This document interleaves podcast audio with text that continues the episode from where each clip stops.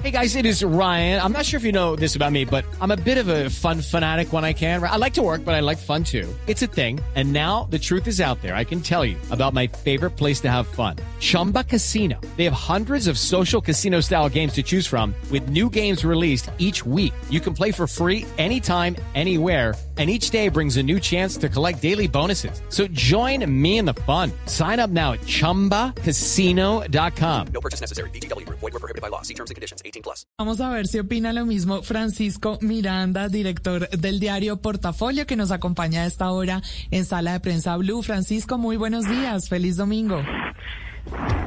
Buenos días, buenos días a, a, todos y a la audiencia de Blue Radio. Gracias por invitarme esta mañana. Francisco, ¿está usted de acuerdo con Andreina? ¿Le fue bien a esta reforma tributaria en esta primera prueba? Por ahora, sí. Sí, de, depende de qué decirle bien. Es decir, si, si se considera que la ponencia, ir, ir, ir bien, que la ponencia del gobierno haya sido, eh, digamos, aprobada en, en, la, en su contenido, pues claramente que sí, el gobierno pues se anota un, un éxito en ese sentido. Pero la pregunta que hay que hacer es si le va a ir bien, no solo a los colombianos del común, a, la, a los hogares, sino también a las empresas. Esto es una reforma que el, el pone su peso, su carga, en mi, en mi consideración desproporcionada y excesiva, sobre los hombros de las empresas y las empresas son las generadoras al fin de cuentas de la actividad económica, de la mayoría de la actividad económica, de la inversión, de la generación de empleo y de muchos aspectos positivos que han venido moviendo la economía colombiana y que los colombianos además lo experimentamos en esta época de reactivación y recuperación económica post pandemia que hemos atravesado. Francisco, y dentro de esas empresas las que tienen la mayor carga es el sector minero energético, que va a asumir el 41% de, del recaudo de esta reforma tributaria. ¿Usted qué cree que, que qué consecuencias va a tener esto? Bueno, primero creo que es, eh, como decía antes, excesivo y desproporcionado. Eh, todos los sectores empresariales, todos los tamaños de empresas, es que aquí estamos pensando siempre que cuando hablamos de empresa estamos hablando de esa gran empresa que tiene centenares o miles de empleados, a la que de pronto el, un colombiano del común, aquel, aquel radio escucha que nos acompaña hoy, puede pensar, bueno, ellos son empresas, son ricas, siempre tienen eh, cómo pagar un poco más y cómo contribuir un poco más. No, estamos hablando de que las tarifas hacia las empresas afectan a todas, incluidas, eh, por ejemplo, las medianas y las pequeñas, que generan gran cantidad, millones de puestos de trabajo en Colombia y que hacen un esfuerzo grande para eh, hacerlo formalmente, para pagar todas sus contribuciones, para pagar sus impuestos, para estar al día con muchas de las obligaciones que cuesta la formalidad empresarial y laboral en Colombia. Pero además de toda esa carga que ya ha sido, digamos, identificada por diferentes gremios, se suma lo que me acabas de preguntar, que es el sector minero energético. Y aquí es importante reconocer que las finanzas del Estado colombiano, el desarrollo de muchas regiones de Colombia, regiones productoras de hidrocarburos, regiones productoras de, eh, de bienes mineros, de carbón, de oro, etcétera, han tenido por muchos años, por décadas, un flujo importante y sostenido de recursos que vienen de las de la carga del Estado, de lo que llaman el government take, de, de lo que el gobierno toma de esa actividad extractiva, llámese hidrocarburos, petróleo, gas, minería, oro, carbón, ferroníquel y demás productos. Entonces, ya hemos tenido sobre ese sector una carga importante y ese sector ha respondido con esa carga. ¿Por qué tenemos entonces en una nueva reforma tributaria que además crear sobretasas y cargas excesivas a un sector que eh, vive de los ciclos económicos y sus productos tienen ciclos? Hoy podemos tener una bonanza de precios de X o Y eh, eh, bien energético o, hidrocarburo y el día de mañana podemos estar en precios bajos. Todos sabemos que hay bonanzas y también hay caídas en esos precios internacionales. Entonces es preocupante porque las consecuencias que trae eso Déjenme mencionar algunas. La primera es, por ejemplo, las empresas van a continuar con sus, con sus actividades normales, pero se va a restringir mucho la capacidad que tienen, por ejemplo, de invertir en nuevos proyectos. ¿Por qué? Porque el peso tributario, la carga tributaria se vuelve mucho más fuerte. Nadie está negando que por la naturaleza de esos productos, que por los precios internacionales que tienen, pues deben contribuir de diferentes maneras no solo a la nación, sino también a los municipios donde se encuentran eh, eh, operando. Ese sector además ofrece empleo en esas regiones, regalías, etcétera, etcétera. Hay, hay, hay, hay impuestos, hay, numerosas maneras, hay, está toda la actividad económica que esas empresas generan alrededor de esos departamentos y de esos municipios donde operan, los proveedores, los impuestos que generan locales, etcétera, etcétera. Toda esa actividad nadie está diciendo que se baje. La pregunta que tenemos que hacer, eh, hacernos hoy es si, si es justo que el 41% de todo lo que aspira a recoger el gobierno Petro en esta reforma tributaria caiga sobre los hombros de un sector que necesita recursos para invertir en la exploración y en, y en la y en, el, en la búsqueda de esos nuevos recursos.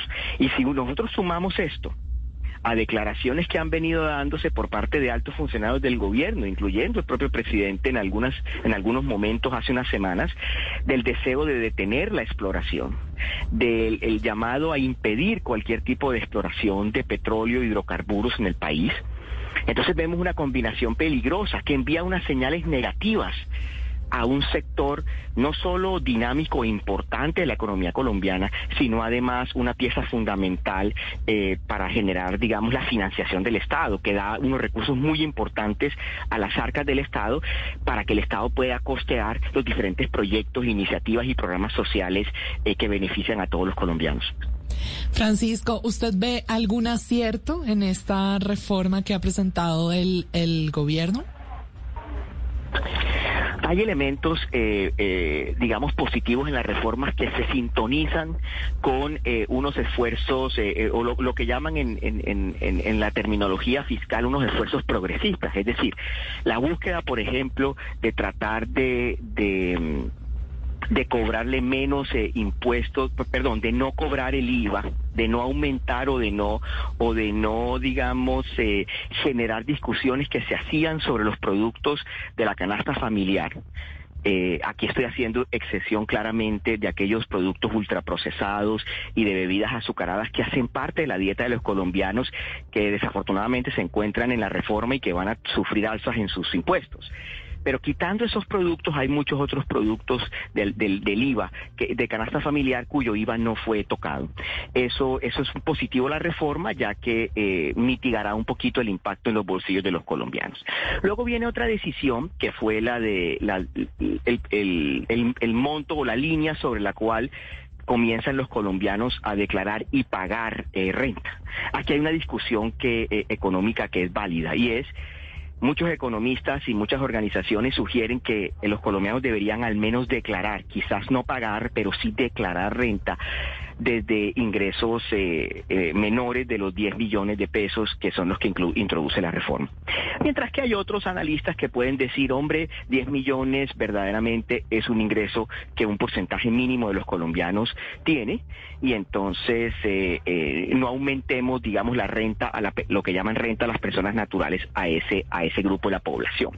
Pero ahí hay unas intenciones progresivas que son positivas de la reforma pero también que la, los objetivos de la reforma eh, digamos, son sensatos. Por ejemplo, la necesidad de, de, utilizar esos recursos. Lastimosamente el gobierno no nos ha dicho con exactitud cómo va a ser esa distribución. ¿Cómo se va a usar ese, esos recursos que se van a recoger de una manera más detallada? Pero la idea es que parte de esos recursos vayan a mitigar el déficit fiscal. Las finanzas colombianas ya venían con un desequilibrio que fue agravado por la, creciente necesidad de gasto público de la demanda, de la, perdón, de la pandemia, generando una demanda de gastos sociales. De pronto los colombianos ya nos sentimos fuera de la pandemia, de pronto los colombianos hemos sentido que se ha superado esa situación tan difícil y crítica sanitaria, laboral, económica, pero en términos fiscales, en términos de las arcas del Estado colombiano, todavía se siente el hueco que dejó la pandemia. Es decir, todo el dinero extra, todos los subsidios y todas las demás iniciativas que se tuvieron que realizar para mitigar el efecto de la pandemia, mitigar el efecto sanitario, el efecto político, eh, perdón, económico y el efecto em, en los hogares, salarial, pues, y en la nómina de las empresas, eh, todavía ese costo sigue ahí y ese costo hay que mitigarlo. Y un segundo elemento, un segundo objetivo de, de la reforma tributaria es... Judy was boring. Hello. Then, Judy discovered chumbacasino.com. It's my little escape. Now, Judy's the life of the party. Oh, baby, mama's bringing home the bacon. Whoa, take it easy, Judy. The Chumba life is for everybody. So go to ChumbaCasino.com and play over 100 casino style games. Join today and play for free for your chance to redeem some serious prizes. Ch-ch-chumba. ChumbaCasino.com. No purchase necessary. Void where prohibited by law. 18 plus terms and conditions apply. See website for details. Eh, obviamente el mantenimiento de unos programas eh, sociales que se reconoce que todavía no hemos, eh, necesitamos un poquito más de estabilización social, que hay rezagos en, la, de la pandemia, por ejemplo, rezagos en materia laboral, por ejemplo, rezagos en materia de ingresos de los hogares, por ejemplo, rezagos en materia de lucha contra la pobreza, que la, que la pandemia deterioró. Entonces, eh, el reconocimiento de esos rezagos es, es positivo y, por eso es tan importante que el gobierno diga cómo se va a distribuir ese dinero para poder saber, digamos, cuál va a ser la destinación social y cómo se van a integrar las iniciativas de lucha contra la pobreza dentro de estos nuevos recursos que el, que el Estado colombiano comenzará a recaudar a partir del 2023. Bueno, y anticipando también el tamaño del hueco fiscal eh, que va a tener el país después de todas estas iniciativas, entre ellos las compras de las tierras que mencionamos ahora también. Muchos temas, Francisco, así que lo invitamos ya de antemano a que después del 18 y 19 de octubre hagamos una nueva lectura de la reforma tributaria. Muchísimas gracias por acompañarnos en Sala de Prensa Blue. Muchas gracias, muchas gracias por esta invitación, gracias por tenerme en el programa y simplemente un, un mensaje muy sencillo. Los colombianos debemos entender que eh, la, reforma tributaria eh, debe moderarse en el peso excesivo que está generando sobre los hombros de las empresas. No pensemos en esas grandes empresas eh, que consideramos ricas, pensemos en esas pequeñas y medianas empresas que están cercanas a nosotros y, que deben y que quieren contribuir, pero deben contribuir de una manera mucho más moderada, de una manera mucho más ponderada. Ojalá el debate en el Congreso lleve a que eh, ese peso se aliviane un poco y podamos tener una reforma eh, mucho más ajustada a la difícil economía que se viene en el 2023, una economía que se va a frenar. Entonces, eh, ojalá que podamos eh, llevar ese monto de 22 billones a 15, a 16, a 14, que pueda ser mucho más racional para el esfuerzo que el sector privado y las empresas de todos los tamaños en Colombia están realizando, y asimismo los hogares también. Estás escuchando Sala de Prensa Blue.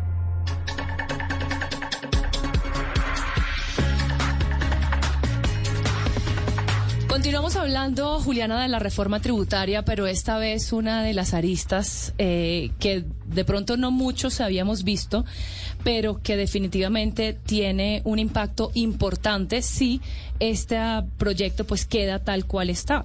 Y es el que tiene que ver con los bancos de alimentos, porque hay allí una, digamos, sí, una afectación que se puede dar si el texto continúe tal como está en este momento. Sí, y es una ironía porque parte del propósito de la reforma tributaria es justamente contribuir a que el país produzca riqueza, se disminuya la pobreza de los colombianos, pero dicen desde la red de bancos de alimentos de nuestro país que podría ocurrir lo contrario y que podría incrementarse la crisis de hambre que está atravesando el mundo entero, pero en particular Colombia, por cuenta de la disminución de los beneficios tributarios a quienes donan alimentos alimentos. Así que por eso a esta hora saludamos a Juan Carlos Buitrago. Él es el director justamente de la red de bancos de alimentos. Juan Carlos, muy buenos días. Muchas gracias por acompañarnos en Sala de Prensa Blue. Bienvenido. ¿Y qué es lo que está sucediendo? ¿Cuál es la sugerencia que están haciendo ustedes desde los bancos de alimentos frente a esta reforma tributaria? Reina, Juliana, muy buenos días, muchas gracias por la invitación. Saludos a todos los oyentes. Efectivamente, eh, el mundo estamos en la peor crisis de hambre de la última década en el mundo. La situación de hambre en Colombia es muy crítica, muy crítica. 19.6 millones de colombianos por debajo de la línea de pobreza que no tienen cómo comprar una canasta básica de alimentos. Eh, ya estamos viendo las consecuencias de esa crisis. Aumento de muertes por desnutrición. 5.4 niños se nos están muriendo por desnutrición a la semana. 60 niños se están diagnosticando diariamente con desnutrición aguda, moderada o severa este país. Entonces, eh, y paradójicamente, Andreina y Juliana se, se votan la tercera parte de los alimentos que se producen, la tercera parte. Comida que se vota en Colombia, vamos a acabar el hambre en Colombia. Resulta que la reforma tributaria tiene dos artículos, artículo 11 y el artículo 43, que los dos desmotivan las donaciones de alimentos. Por un lado, se le pone un impuesto a la donación de algunos alimentos y bebidas. Esto va a hacer que las empresas tomen la decisión de no donar. Si yo tengo que pagar un impuesto por donar, pues prefiero no donar. Y por el otro lado, la única arma que teníamos las organizaciones sociales de este país para convencer las empresas para que donaran, pues era un beneficio tributario la mayor parte de empresas hace muchos años en este país preferían vender sus excedentes consumo animal. Entonces la única arma era el beneficio tributario de un descuento del 25%, pues la reforma lo está bajando del 25 al 5, entonces nos van, nos van digamos, a, a disminuir ese beneficio tributario y muchas empresas pues van a volver a, a preferir vender sus alimentos para consumo animal. Entonces el llamado de los bancos de alimentos es, estamos en crisis en este momento en el país. Necesitamos todos los alimentos, todos los alimentos los necesitamos salir de la crisis de hambre que tiene Colombia.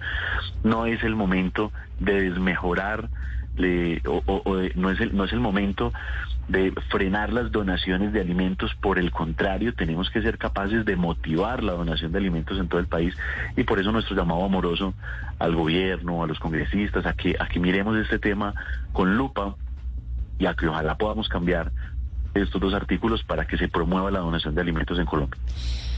Pero no entiendo por qué fue agregado en el articulado esa, o sea, grabar las donaciones. ¿Cuál es, cuál es la lógica que, que da el gobierno o el Ministerio de Hacienda al respecto? Este, este gravamen eh, está en el artículo que graba la venta de alimentos ultraprocesados y bebidas azucaradas. Ah, Lo que pasa es que ese artículo también graba donaciones de estos alimentos. Voy a mencionar algunos de esos alimentos que están grabados. La cuajada, gures, eh, los, los, los chorizos, las carnes de hamburguesa, eh, el, preparaciones con pollo, con pavo, el chocolate de mesa, la avena en hojuelas. Entonces, esos alimentos quedan grabados con un impuesto para su venta. También se graba la donación de esos alimentos. Y repito, este momento del país en el que 13 millones de colombianos están comiendo menos de tres comidas al día. Hoy tenemos 51 mil colombianos que se van a acostar sin probar comida, hoy en Colombia. Podemos avar la donación de ningún alimento. Necesitamos los alimentos que puedan donar, que los productores puedan donar sin tener que pagar un impuesto para poderse puedan redistribuir y poder mitigar un poquito la situación de hambre en Colombia. Juan Carlos, ¿cuál es la consecuencia? ¿Han hecho ustedes algún cálculo de cuántas personas más podrían sumarse a esta crisis de hambre que, que mencionan ustedes estamos atravesando? ¿Cuál, ¿Cuál sería la reducción en la cobertura de los bancos de alimentos? ¿Ya tienen ustedes algún cálculo estimado? Hicimos, hicimos una proyección entendiendo el listado de alimentos que se van a grabar, entendiendo la disminución del beneficio tributario. Hicimos una proyección de los alimentos que nosotros recibimos al año en donación, de los alimentos que compramos también con, con las donaciones de dinero que nos hacen miles de colombianos. Eh, al año, les cuento, rescatamos, recibimos en donación 29 mil toneladas de alimentos, compramos otras 10 mil toneladas con las donaciones de miles de colombianos mejorar la nutrición de 1.2 millones de personas en Colombia. Nuestro cálculo es que estas medidas nos pueden bajar las donaciones, eh, nos pueden disminuir los ingresos de alimentos en 23 mil toneladas solo a los bancos de alimentos al año y eso que significaría para nosotros tener que desatender a un millón de personas en condición de vulnerabilidad. Entonces, solo el impacto con los bancos de alimentos, que somos pequeñitos, porque es que esto afecta a todo el país, esto afecta a las donaciones de alimentos que se hacen a miles de organizaciones en este país, pero el impacto sobre los bancos de alimentos, pues son un millón de personas eh, a las que se les va a empeorar su seguridad alimentaria. Juan Carlos, bueno, vemos que la reforma tributaria hace que muchos gremios salten y muchas personas digan no, bueno, y que defienden sus intereses. Usted, como usted bien dice, ustedes son pequeñitos, aunque tienen un gran impacto. Y le quiero preguntar, ¿quién está llevando la voz de los bancos de alimentos al Congreso? ¿Hay, algún eh, partido político o alguien que esté poniéndose esta camiseta para llevar esto a las discusiones que se avecinan? Eh, yo, el director, Estamos tratando de conseguir eso, o sea, precisamente, y por eso, pues estamos saliendo a medios de comunicación, le estamos pidiendo cita al ministro de Hacienda, estamos detrás de la vicepresidenta, estoy agendando reuniones con todos los congresistas, pues nosotros no, no tenemos un color político, nosotros trabajamos contra el hambre y nosotros, pues, y, nuestra, y nuestra misión es acabar con el hambre en Colombia, y el propósito hoy es decirle al país, venga, es el momento de limitar las donaciones. Antes hay que promover las donaciones de alimentos para que acabemos el hambre en Colombia. Entonces, con todo el mundo nos estamos reuniendo a ver pues cómo, cómo juntos como país logramos, pues en este caso modificar dos artículos de la reforma y avanzar en acabar el hambre en Colombia. Muchísimas gracias a Juan Carlos Buitrago, director de la Red de Bancos de Alimentos, por estar con nosotros y darnos esta nueva perspectiva de esas, de esas, digamos, consecuencias que tiene la reforma tributaria que a veces a, a simple vista no se ven. Un placer haberlo tenido con nosotros. Gracias a ustedes por la invitación.